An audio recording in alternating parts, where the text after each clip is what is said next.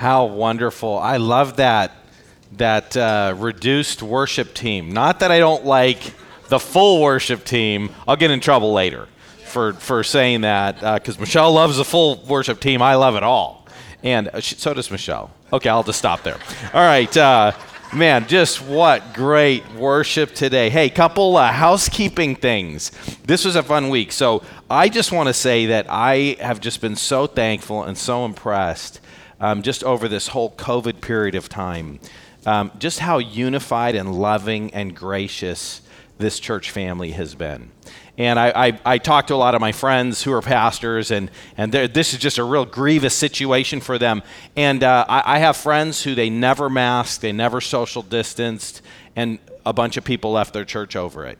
And then I have other friends who they shut down when, when they, you know, at different times, and they had people in church wear masks, and a bunch of people left the church over it. And just their, this COVID thing has been so divisive um, in our culture. And it's amazing how even masks um, have transitioned from not a health thing to a political thing. And, um, and that is just so tragic. And one of the things I love is that in this church family, we've had people who have very strong opinions on each side. Uh, people who felt like we were compromising when we closed down, that we have compromised by wearing masks, and that's not the choice they would have made. There's other people who have struggled that we haven't been strict enough in our standards. And um, but one of the things that there has really not been a lot of controversy. We have not like in this church. I just feel like it's been peaceful, and it's not peaceful because people don't care. It's peaceful because people love each other. They love Christ. They love the body of Christ, and they're gracious toward one another. And so I just want to say thank you and I want to clarify something about the email that we sent out. We sent out something just mentioning that, that, that we made our policy adjustments based on the CDC guidelines. And that's true, but I want to clarify that we weren't saying that the CSCDC regulates us or said you should tell everybody not to wear masks. We just looked at the medical information that was communicated in that study, which basically just says um, vaccinations are effective and that if you've been fully vaccinated, um, you, you can go back to the way things were before. You don't have to social distance, you don't have to mask inside or outside, and that's not regulatory, that's health advice. And um, the other thing that was really a key is that it said that if you're vaccinated and you sit next to somebody who has COVID, you do not need to um, isolate unless you get symptoms. What does that communicate? that vaccinations work, are working and they're protecting people.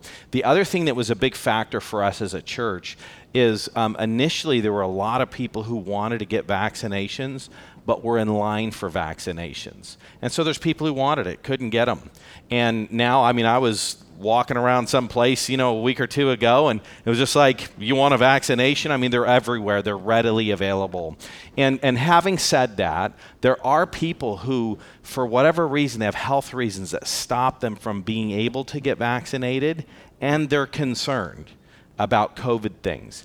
And that is why, as a church family, um, we're gracious to one another, and, and I've just seen that work its way out. But we want to make sure that wherever people are, that they are welcome, that they are encouraged. And if you don't want to wear a mask, that is, that is between you and the Lord, how you work that out. And if you need to wear a mask, want to wear a mask, want to socially distance, we've spread our chairs out. We're making it so it's really comfortable and easy for people. We have, you know, all the chairs all on the sides. And so we want to make sure that just that we continue to represent unity in the body of Christ and love for people and that we never make life about masks or those kinds of things. We're about the gospel. We are about encouraging each other. And that doesn't mean that we all see everything the same way. It just means we have priorities. So I just want to say, so encouraging um, just how our church family has responded to that. And uh, anyway, so I just love that. And the other thing, too, I just want everybody to know we have made no decisions on any of these things because we felt pressure. Um, first of all, people have expressed their opinions, but nobody has been putting pressure on us. And uh, we just we weigh things as leaders. We pray about it. We make the best decisions we can. And when you guys agree with our decisions, um, you guys can just be thankful for your amazingly wise leaders. And uh, when you disagree with our decisions, you can be encouraged by the power of prayer. And you could just say, God, these people are making the wrong decision, but protect them from their foolishness. And uh, so, so you can either think we're wonderful or not, but the main thing is we, we praise the Lord and we trust the Lord anyway, right? and uh, and we we all know we need that. So there's one other thing too that came up this week that was very encouraging. So last week I said Judas was not at the Lord's Supper. And this discussion came up in some life groups, multiple life groups. Well, where does it say that in the Bible? And I just love that. And uh, I'll tell you why I love it. Uh, that Paul says to the, the Thessalonians, the Thessalonians, he says to them, he compliments them on how they respond to his preaching and his writing as he writes the New Testament because they accepted what God said as the words of God, not as the words of men. So they recognize what has been written in Scripture. That is not human opinion, that is God's word. And then after Paul visits the Thessalonians and gives them this huge compliment, he goes to Berea. And he says to the Bereans, that they were more noble minded than the Thessalonians. The Thessalonians were noble minded, but the Bereans were even more so. Do you know why? Because as Paul's preaching, everything he preaches, they're testing to say, where is that in Scripture? Where is that in Scripture? And it just was such an encouragement to me that we have a church family that doesn't just take the word of their teachers, they say, where is that, is that in Scripture? And so um, I, I want to just I want to just clarify how I came up with that. So, Matthew, Mark, and Luke describe, and this is why it's actually challenging, and that's a debated thing whether Judas was at the Lord's Supper. And that's because Matthew, Mark, and Luke describe the Lord's Supper, but they don't specifically describe the exit of Judas. The Gospel of Mark, I'm sorry, John, the Gospel of John describes the exit of Judas but it does not describe the Lord's Supper. And so you have Judas exits and you have the Lord's Supper. And as we take these Gospels and we lay them out and we compare them with each other, we figure out okay, how do they fit together? Where's John filling in these details and where should that go? And sometimes it's debatable where something should be in, in John's gospel. And so we just look at all these textual things and we try to match it up. And so, and I did that, but I will tell you, last week I did not spend an intense amount of time studying that. So when this whole controversy came up, I thought, okay, uh, I just went to my shelf and I grabbed a few of my harmonies of the gospels, and, and there's all, all different ones, but I, I, I like to have a harmony, especially of the gospels of people who believe the Bible's inspired and without error, and that try to fit it together without violating Scripture. So anyway, I checked two or three, and they all say that um, that uh, Judas was not at the Lord's Supper. So anyway, I'm like, okay, good. I'm thankful for that encouragement that I didn't mess that up. But then maybe I did. But that's the that's the main that that is the cool thing, is that we do appreciate the study of scholars. But even though Uh, we read those books. It's not the scholars, it's not the one who publishes the book, it's not the expert that is the authority. It is God's word. And just the way I can sit down and line up the gospels and try to figure out where they go, so can you. And that's what we do as believers. So this was just a super encouraging week just to, just to see how our church family functions. And I, I just love that. I love being a part of this church family. Okay, so shall we jump into our passage, which is long? Um, so uh, this morning, if you have your Bibles, open up to Matthew chapter 26, verse 30 through 59. And I love this passage. And I, I, don't know, I suppose I say that all the time. It's because I love every part of the Bible that I'm studying. I just love it. But one of the things in this passage that is so encouraging is we just see, like in God's salvation plan, like, like this passage is about more than just the details of what happens from here to here from here to there this this this passage is about more than just what we learn about relationships between people. Big picture. Mankind needed a Savior, and God provided a Savior. And so, the big picture in all this is that Jesus is the Savior and he came to, he came to die for the sins of mankind. And that's something that in this passage is so emphasized that there was no other way of salvation and that salvation and the death of Jesus was a necessity because none of us can survive without what Jesus did on the cross. And it makes him our object of faith. But one of the things that is so cool is that in the midst of all that, there is so much to learn about how, who we are and how we should respond to Jesus, who Jesus is, and how he cares for us. And so, in these other minor lessons, we, we never want to miss the big picture, but we want to make sure that we are learning these little lessons too. And so, the three things this morning that we're really going to see is that human beings are weak.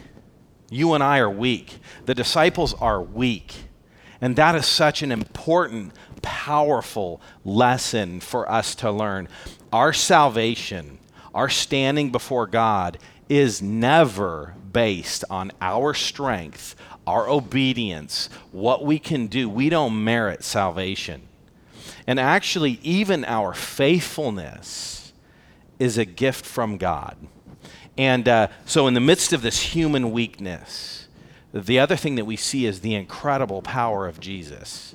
That he came, that he lived a human life, that he suffered, that he struggled, that he had intense personal challenges. He faced everything that you and I face, but much more difficult than you and I will ever face.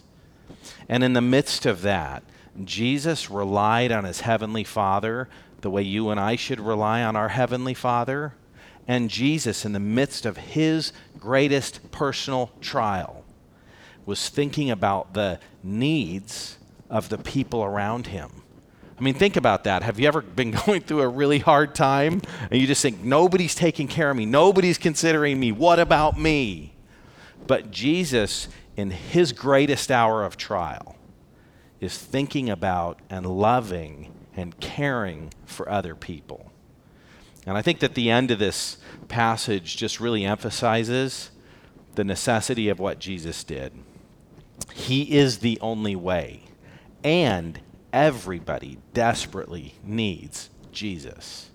And you know, these theological truths, they impact how we respond about political things, COVID, whatever, because we understand what God has put us here for, how God intends us to encourage each other, including all of our strengths and our weaknesses. And so this is about Christ, it is about salvation, but it has practical ramifications in every area of our life. Okay, let's jump in here. And, and, and the title this morning is Abandoned by All, but Never Alone. And this is one of the things that we see in Jesus' life is he was abandoned by everybody, but he was never alone. And what I want to encourage you is you may face times in your life that you feel abandoned, that you feel like the people that you need to be there for you are not there for you. And I want you to know that Jesus is always there for you. If you're abandoned by all, you are never alone. Look what Jesus says here, specifically talking about this period of time in his life. John 16, 32, Behold, the hour is coming. Indeed, it has come. By the way, this statement is made between the time that Jesus celebrates the Lord's Supper and goes into the garden. So Jesus says this about this passage in the middle of this passage. Behold, the hour is coming, and indeed has come, when you will be scattered, each to his own home, and will leave me alone. And yet I'm not alone, for the Father is with me. You know, that's powerful. And there are many people that experience that, and you and I will experience that at times in our life. Jesus never leaves us or forsakes us. So let's jump into this. Let's consider the weakness of mankind. And uh, this is something you and I can embrace because I just want you to know you're weak. And the biggest problem you will ever face in your life is when you think you're not weak. And that's one of the things that we'll see. Let's look at this passage. Matthew 26 30. And when they had sung a hymn, they went out to the Mount of Olives. And then Jesus said to them, You will all fall away because of me this night. For it is written, I will strike the shepherd, and the sheep of the flock will be scattered. But after I'm raised up, I will go before you to Galilee. Peter answered him, Though they all fall away because of you, I will never fall away. And Jesus said to him, Truly I tell you, this very night, before the rooster crows, you will deny me three times. And Peter said to him, Even if I must die with you, I will not deny you. Peter gets all the attention, but I want to finish reading that verse. And all the disciples said the same. Like we focus on Peter, but it wasn't just Peter, it was all the disciples. And one of the things that I want to just encourage us in this passage, I, I want to just fill in a couple details of what's happening right at the beginning of this that John records that are not in the other gospels. In fact, when, if you've probably read John and you will remember these things that Jesus says between John chapter 14 and John chapter 17, but we don't often have in our mind that this is when Jesus said those things. And so, um, uh, Psalm chapter 1, verse 6, the end of that amazing passage, it says this it says, For the Lord knows the way of the righteous but the way of the wicked will perish. Throughout this whole passage, we see Jesus' foreknowledge. He knows what's going to happen. Not only does he know what's going to happen, but he he said what was going to happen. Like, there's the fulfillment of prophecy where God said, This is what I'm going to bring about. So, this is God knowing, but it's more than knowing. Knowing is not just intellectual, knowing communicates God's personal care in the way Psalm 6 is talking about, Psalm 1 6, the Lord knows the way of the righteous. That's, that's communicating that God is caring for you along your way. And that's one of the things that we see here. But John chapter 14, John chapter 14 is where Jesus says in verse 1 through 3, I go to prepare a place for you. And if I go to prepare a place, I will come again and receive you to myself. Remember that passage? This is when Jesus says that. Do you remember the promise of the Holy Spirit? John chapter 14, 15, and 16. Jesus is talking about the Holy Spirit, where he says, I'm going to send the Holy Spirit, and this comforter is going to come, and it's actually better for you that I leave because you'll have the Holy Spirit. So Jesus is in his greatest hour. He's explaining these things to the disciples, and he's comforting them. I'm leaving, but I'm coming back for you. I'm sending the Holy Spirit to care for you while you're here here, Jesus is, he knows what they're about to go through. And he's telling them things to encourage them and to help them. And it's not all just the prophecy of their failure, it's a communication of his love for them. And one of the things that I want us to remember is that God loves us. God has given us the Holy Spirit. God knows the challenges that we will face. And these are amazing passages as we go through the struggles of life that we can rely on and trust that God cares for us and He is with us. In John chapter 16, um, Jesus says, I'm telling you these things so that you won't fall away. And He tells them, and persecution's coming. So he tells them, You're going to struggle. You're going to have difficulty. But I just want you to know I love you. I care for you. I hold this all in my hands. You know, you and I, at some point in our life, are going to get devastating news. We're going to find out that there's something incredibly tragic that's wrong. Our culture could have this huge swing, whereas believers, we are severely persecuted. And for us to face those things, to face those personal trials, and feel like, God, where are you? That is not how we should respond. Jesus promises that those kinds of things will happen. Uh, people get sick, people die. That, that is not a violation of what God's promised. That's part of what God has promised. But God has promised that He will be with us in and through those challenges. Okay, that's the stuff that wasn't in Matthew. Let's look at some of the stuff that was in Matthew. You know, it says this. Uh, the first thing it says is that right after Jesus is done, it says they sung a hymn. They sung a hymn. Hey, Jonathan, this is this section's for you. it's for all of us. How important it is that we have Jonathan, that we have the worship team, and that we sing. there are some people I know that they're like, oh man, I'm all for a sermon. I don't need any singing. Um, Jesus sang.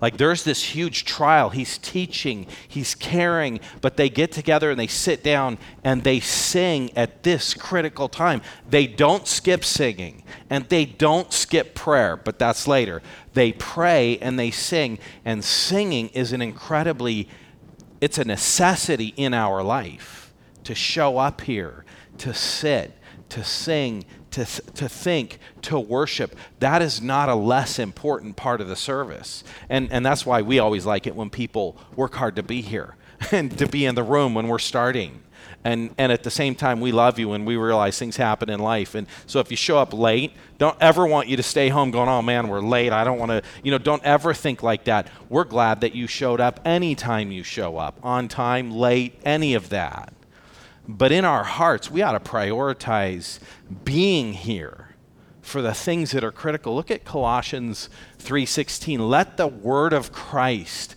dwell in you richly teaching and admonishing one another in all wisdom. Like that's hearing the word. But then it goes on and it says singing psalms and hymns and spiritual songs with thankfulness in your hearts to the Lord. This is a priority that's given in Scripture, and it's something that Jesus did on this night. The other thing that we're going to see here is that Jesus restores his disciples. He knows, he cares for them, and he restores. Look at verse 31. This is the promise of restoration. Then Jesus said to them, You will all fall away because of me this night, for it is written, I will strike the shepherd, and the sheep of the flock will be scattered. But after I am raised up, I will go before you to Galilee. Jesus is encouraging and talking to them and saying, this is going to happen. You're all going to be scattered, but I'm coming back. I'll see you. So, this is um, Jesus uh, was in the upper room and he walks over to Gethsemane. This is where um, they, this, this all takes place. And uh, here's a picture, by the way, of the Garden of Gethsemane. This is where these things happen. And one of the things that's really cool is that they have really old olive trees. That olive tree dates back probably to the time of Christ so incredible that you could go there and look at a tree that Jesus and the disciples might have touched or walked next to. Incredible. And he tells them that after all this happens, I'm going to go before you to, to Galilee. So they're down in Jerusalem, and it's about two days' walk up to the Sea of Galilee, which is where all the disciples are going to defect. They're all going to go home, and they're going to go back to what they were doing. And so Jesus is just telling them that they're going to fail, and Jesus is going to say that he is going to restore them. I want to take just a minute in this in this first section. Um, one of the things that stands out, one of the lessons that we learn in this is the pride and arrogance of Peter and the disciples. And, and what God tells us, pride is destructive. And it's something that we see everywhere. It's something that as believers we need to carefully guard against. You know, it's amazing that Peter, think about this. Peter is pridefully overconfident. And it's not just Peter, it's all the disciples. Um, what we don't realize in Matthew is there's an earlier discussion that happens that we see in the Gospel of John. And this is what it says in John chapter 13, verse 36, it says, Simon Peter said to him, Lord, where are you going? And Jesus answered him, Where I am going, you cannot follow me now, but you will follow afterwards. In other words, you're still going to live. When you die, you can follow me, but right now I still have life planned for you. And Peter says, Lord, why can I not follow you now? I will lay down my life for you. And Jesus answered, Will you lay down your life for me? Truly I say to you, the rooster will not crow until you have denied me three times. Earlier in the night, Jesus has told Peter, You're going to deny me. And what's Peter's response? No, I'll die for you. And then the next time Jesus says it, Peter says, No, I, I will not deny you. Even if everybody else falls away, I will not fall away. So what's Peter doing? He's saying, I'm better than the rest of them. The other thing we find out in John, excuse me, is that they were all arguing about who would be the greatest. And so you have this other thing factoring in there with the disciples going, Jesus, P- Peter saying, he won't fall away even if we fall away. Oh, that's not true. We're not falling away either. Like they're all like proclaiming their strength. What pridefulness that Jesus says something and they deny it. Um, Proverbs 16, 18 says, Pride goes before destruction and a haughty spirit before the fall. We need to guard against pride. Recognizing our weakness is important. 1 Corinthians 10, 12 says, Let anyone who thinks he stands take heed that he does not fall. Your weakest moment is when you think you're strong. You know, think about the pride. I can do it. Jesus, you've said I can't, but you're wrong. I can do it. I'm better than other people. I'm better than the rest of these people. No, they all fail, but I don't fail. And here's the worst thing He's saying, Jesus, I'm right, and you're wrong. Like, could you imagine that? I'm right and you're wrong. Have you ever had a debate with one of your kids? And you'll say, "Don't do this. That's a bad decision." No, it isn't. It's a good decision. There's nothing wrong with that. I mean, it's like you get into those debates and you're just like, "Are you kidding me?" Well, this is Peter arguing with Jesus over and over and over, saying, "I'm right and you're wrong." That that is just incredible pridefulness. You know how we believe, how we live as believers. We do have confidence and we do have strength, but it is not in ourselves. It is in God himself. Jude says this in Jude 124, now to him who is able to keep you from stumbling. You know, one of the things that the Bible talks about is that true believers are faithful to the end. True believers last. They don't defect. They don't join a different religion. True believers are faithful to the end. That's one of the things it says in 1 John. They went out from us so that it would be known that they were never of us. There are famous preachers who have been widely known, who have, who have done all kinds of things, been very respected, who at some point defect, turn away from Christianity, and, and they, def, they reject Christ. They reject salvation. That's a demonstration of a person who never knew the Lord true believers remain faithful to the end, but we don't remain faithful to the end because of us. It's because of God's strength. Now, to him who is able to keep you from stumbling and to present you blameless before the presence of his glory with great joy. To the only God our Savior, through Jesus Christ our Lord, be glory and majesty and dominion and authority before all time and forever. Well, there's a lot of personal application to that.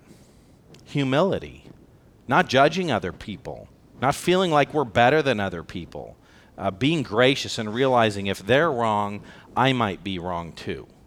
And, and just having that humility that we, that we go through life with. Here's the second thing that we're going to see is while we're weak and we need to guard against pride, Jesus is strong. Look at verse 36. Then Jesus went with them. Thank you. Thank you, Cindy. By the way, when they said to say hi to people, she said hi to the whole church, not just who was next to her, and also thanks for the water. I knew somebody would notice I was having trouble. Then Jesus went with them to the place called Gethsemane, and he said to his disciples, Sit here while I go over there and pray. And taking with him Peter and the two sons of Zebedee, he began to be sorrowful and troubled. And he said to them, My soul is very sorrowful, even to death. Remain here and watch with me. And going a little farther, he fell on his face and he prayed, saying, My Father, if, if it be possible, let this cup pass from me. Nevertheless, not what I will, but as you will.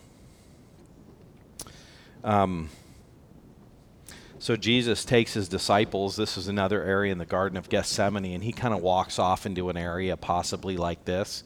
Hey, we this is the Garden of Gethsemane. This may be the spot. We don't know. And he just goes off and he actually lays on the ground and he starts to pray. Now think about how strong Jesus is. He is one of the members of the Trinity, and, and he faces this trouble and he prays. How arrogant is it for us in our life not to diligently pray about everything? Jesus prayed all the time, and yet so much, so often we go through life without praying. Prayer is powerful. And so Jesus goes and he, he, he prays and he asks his disciples, Peter, James, and John. We get James and John. Those are the sons of Zebedee. We get that from one of the other gospels. But it was Peter, James, and John. And he says, Come with me. He wants his disciples with him. He feels like you guys are, you're my people and I love you and, and I need you with me. Like Jesus, from a human level, is feeling like he needs people with him that will, that will support him. You ever feel like that in your life? Like, I can't go through this. This is an incredible trial. I want the people who love me to be with me. And what we're going to find out for Jesus is he desired that, he wanted that, but they failed him.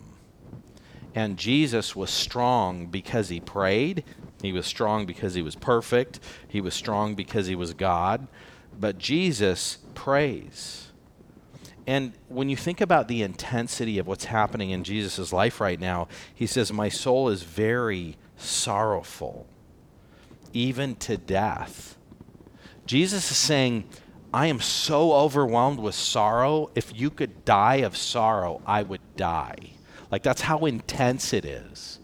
I want you to know there's a lot of people who struggle with intense depression, intense discouragement, intense anxiety where they just feel like I, can't take it.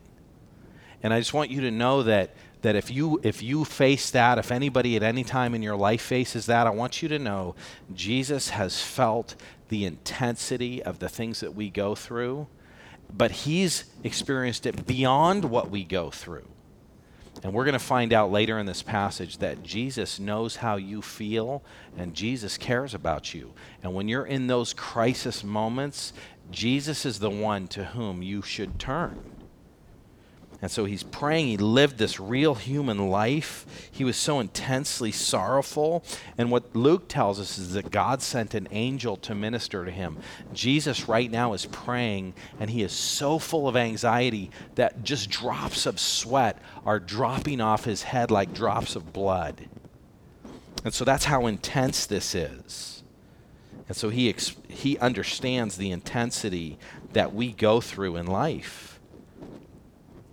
Look at what Hebrews chapter 2 verse 17 says, "Therefore he had to be made like his brothers in every respect, so that he might became, become a merciful and faithful high priest in the service of God, able to make propitiation for the sins of the people."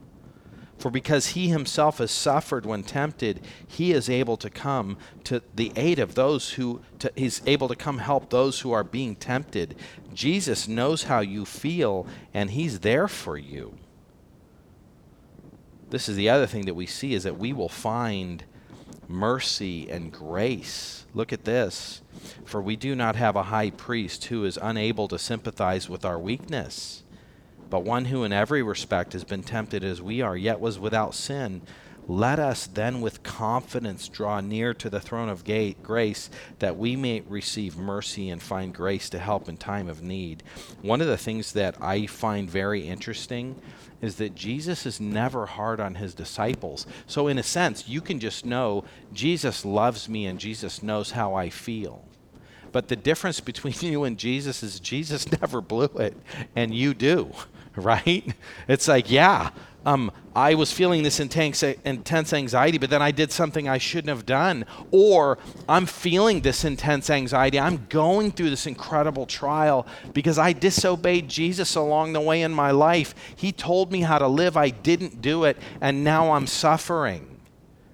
And, and the promise is that Jesus knows how you feel, but also He is merciful to you. He knows why you failed, He knows what you are feeling, He knows your weakness, and He's able to give mercy. That's not the punishment for things you deserve. And grace, that's help that you don't deserve. Jesus doesn't punish us though we deserve it, and He pours out mer- grace and gives us the strength we need. And, and you just like think about what's going to happen in the Garden of Gethsemane. These, these disciples that are arguing with Jesus. Like you could just see Jesus, like, have you ever been frustrated with your kids or somebody else? Yes, I can. No, you can't. Yes, I can. No, you can't. And it's kind of, and then when it happens, don't you want to just go, see, you're wrong. And you don't see Jesus like having joy or any of that stuff or saying, okay, well, then I'm just going to let you guys suffer. You're going to tell me you're not going to fail? Well, we'll let you see you fail. You see Jesus' love and protection and care for his disciples. And that's Jesus in our life. When you look at this, look at verse 40. And he came to the disciples and he found them sleeping. And he said to Peter, Could you not watch with me for one hour? Watch and pray that you may not enter temptation. The spirit is indeed willing, but the flesh is weak. He's gracious to Peter. He's like in your heart, you want to obey, but you can't. The Bible tells us that they were sleeping out of sorrow and they were tired. Have you ever been in a prayer meeting and fallen asleep? No? Some of you saying no. I could tell you, I. I've seen some people um, fall asleep in prayer meetings. And what the worst part is, is when you start to snore. You're sitting around a room with people, and all of a sudden, I've seen that. And what I think is most funny is a lot of times the people snoring don't know they're snoring, so they wonder why everybody's laughing later. Hey, we're laughing with you, not at you. We, we know that that could happen to any of us. Peter goes to sleep, and, and Jesus is saying, Peter, you should have a sense of, of urgency and pray for yourself. Satan's going to be going after you. And it says in verse 42 again, for the second time, he went away and prayed, My Father, if this cannot pass unless I drink it, your will be done. You know, I want you to know that, that Jesus is asking for this cup. You know, um, I liked Mel Gibson's movie, um, you know, about the passion of the Christ kind of enjoy. I like I like watching those kind of movies because it just helps me envision like what really happened. But I want to tell you something. Mel Gibson really blew. He blew that a few things in that movie. And one of the things that he blew in that movie is that he emphasizes all the physical things that happened to Jesus. I'm not saying those things weren't significant, but Jesus said the cup if this cup can pass, he was stressed out about being separated from God, isolated from God, bearing God's wrath. The spiritual thing that happened when Jesus was on the cross of paying the price of man's sin, that's what was on Jesus' mind. Not that he was going to get beaten and nailed to a cross and a crown of thorns. And I'm not saying those things weren't significant. Um, the other thing that I think is completely separate from Scripture is when you watch that, that movie, Jesus is really discouraged and down, and then he looks over to his mother, Mary. And when he sees Mary, he puffs up and draws his strength from Mary. Um, just so you know, Jesus wasn't drawing his strength from anybody. Everybody was drawing their strength from him. And um, the other thing, this is a just a dumb side note, but the Romans in that movie were a bunch of sissies. And just so you know, the real Romans were not sissies. Um, picture the Romans of the movie Gladiator, not the Romans of that movie. But anyway, aside from that, um, I enjoyed that movie. But it's important for us to just see Jesus' power and his grace and uh, toward these disciples that are that are just not not making it. Look at the third thing that we see. The third thing that we see is we see the power and plan of salvation through Jesus Christ. The power and plan of salvation. Look at verse 45. Then he came to the disciples and he said to them, Sleep and take your rest later on. See, the hour is at hand, and the Son of Man is to be betrayed into the hand of sinners. Rise and let us be going. My betrayer is at hand. And while he was still speaking, Judas came, and one of the twelve, and a great crowd with swords and clubs from the chief priests and the elders of the people. Now the betrayer had given them a sign, saying, The one who I will kiss is the man, seize him. And he came to Jesus at once and said, Greetings, Rabbi. And he kissed him. And Jesus said to him, Friend, do what you've come to do. And then it came, they came up and they laid hands on him. You know, Jesus came to save mankind. And he was betrayed by a disciple, Judas. And when you see this, you see this incredible power. Jesus has been praying and he's submitted himself to God's will. I'm just want you to know that there's some people who say there are many roads to heaven. As long as you're sincere, you can find God in this religion, in that religion, in this religion. If there was any other way for salvation to take place, um, Jesus wouldn't have gone to the cross. The fact that Jesus prays this and then God says, no, go, means that Christianity is the only way and Jesus is the only way. There are not many roads leading to the same place. There is one road, a narrow road that leads to life, and every other road is on the wide road. And so Jesus makes it, and you see the, this peace and this strength that comes from Jesus because he's in God's will. You know, that's God's sovereignty and God's power is what gives us peace. You know, I've heard people say, man, when, when you face a tragedy, when you face a difficulty, don't tell people God's sovereign. Uh, God cares for you. God has a good plan in this.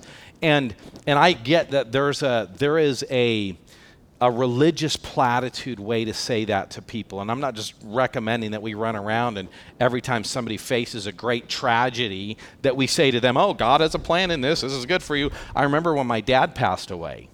Um, hey, we know that, that we're not sorrowful, right? The way other people are sorrowful when somebody dies. My dad knew the Lord.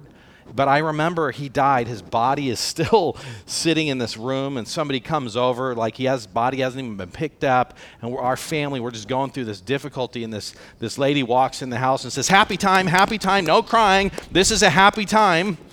And and I wanted to just like grab her and run out the door and say, and close the door and say, "You stay out here." Um, it, it was a sad time. It was a heartbreaking time, even though there was this sense of joy in it. And I'm not saying that we should be Christians like that, that say things like that to people without sensitivity. But I remember when Julianne was being born, and when she was being born, uh, she came out blue. She was not breathing. They had had to call NICU in there. I thought she was dead, and I think our doctor thought she was dead. And you saw these NICU people just going nuts and working on her. And in that moment of believing that she was dead, the thing that gave me this incredible sense of peace and comfort is I don't understand these things, but God is good and God is sovereign. One of my kids dies in a car accident. The only thing that will bring me peace is that God, you're good and you're sovereign when one somebody in our family gets some news of something devastating, the only thing that brings peace and comfort is God, life is not out of control, and I don't understand, and I'm confused, and, and I'm in I'm brokenhearted, but you are sovereign and you're good.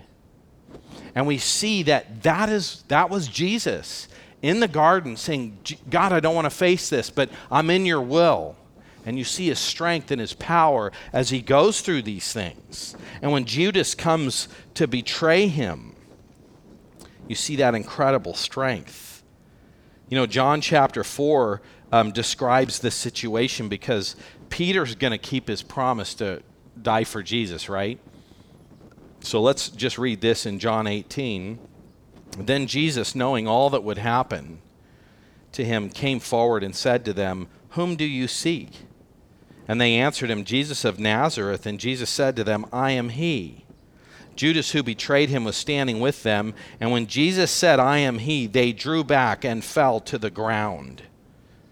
They drew back and fell to the ground. Who's in charge here? Is it the crowds with the clubs and the swords and all these people that came to get Jesus? Like they have him outnumbered. And Peter's standing there, Jesus is standing there with his disciples, and Jesus says, Who are you looking for? And they say, Jesus. And Jesus says, Yeah, that's me. And they all fall on the ground. Um, who was in charge? Who had power? And then Jesus says, it goes on and it says, So he asked them again, Whom do you seek? And they said, Jesus of Nazareth. And Jesus answered, I told you I'm he. So if you seek me, let these men go. This was to fulfill the word that he had spoken of those whom you gave me, I have lost not one. Jesus, in the midst of his trial, his most difficult time, what is he doing? He is taking care of his disciples. I want you to know something. Jesus, right now, is not going through a hard time. He is not struggling. He is not distracted by any personal difficulty. When he lived on earth, he was going through a personal difficulty and he still protected his disciples. So, one of the things I want you to know Jesus loves you. He is protecting you, He is caring for you in the midst of whatever you go through. He's not distracted, He is all powerful. At His weakest moment, He was taking care of people. But it does tell us this verse 10 then. That is an important word. Then Simon Peter, having a sword, drew it and stuck, struck the high priest's servant and cut off his right ear. So Peter's standing there, they're coming to get Jesus, and they all fall on the ground, and Peter's just like, We got this. And he grabs his sword and he cuts off an ear. Now, I've heard a lot of people, we don't know what happened here. We don't know why he cut off the ear. I've heard some people say, well, he was a clumsy fisherman and he was just swinging for the guy's head and he missed and happened to cut off his ear. The other thing is that Peter was probably good with a sword. He was a very powerful person. He was a fisherman. Like he was like, I'm sure the epitome of physical condition. Like there was a hard life. And I've heard some people say, no, I, I think he was messing with them and just like cutting off the ear and saying, okay, who's next? And so I don't know actually what happened here, but what we do know is that Jesus said, Put your sword away, Peter. This is why I came. And he takes that ear and he puts it back on that man's head and he heals him. And so Jesus is caring for his disciples, and then he allows them to go, and they take him. Look at verse 51. We'll read this account in Matthew. And behold, one of those who were with Jesus stretched out his hand, drew his sword, struck the servant of the high priest, cut off his ear. And Jesus said to him, Put your sword back into its place, for all who have who, have, who take the sword will perish by the sword. Do you think I cannot appeal to my Father, and he will at once send me more than twelve legion, an, legions of angels? How then should the scriptures be f- fulfilled that it must be so? At that hour, Jesus says to the crowds, You've come out as against a robber with swords and clubs to capture me. Day after day I sat in the temple teaching, and you did not seize me.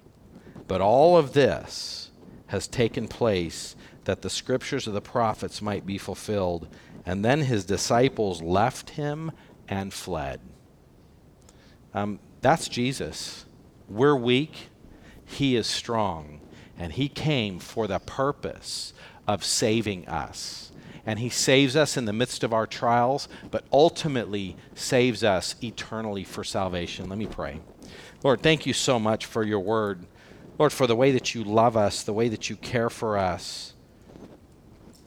God, I pray that you would help us to recognize our weakness, to rely on you, and Lord, to make use of the strength that comes into life through humility.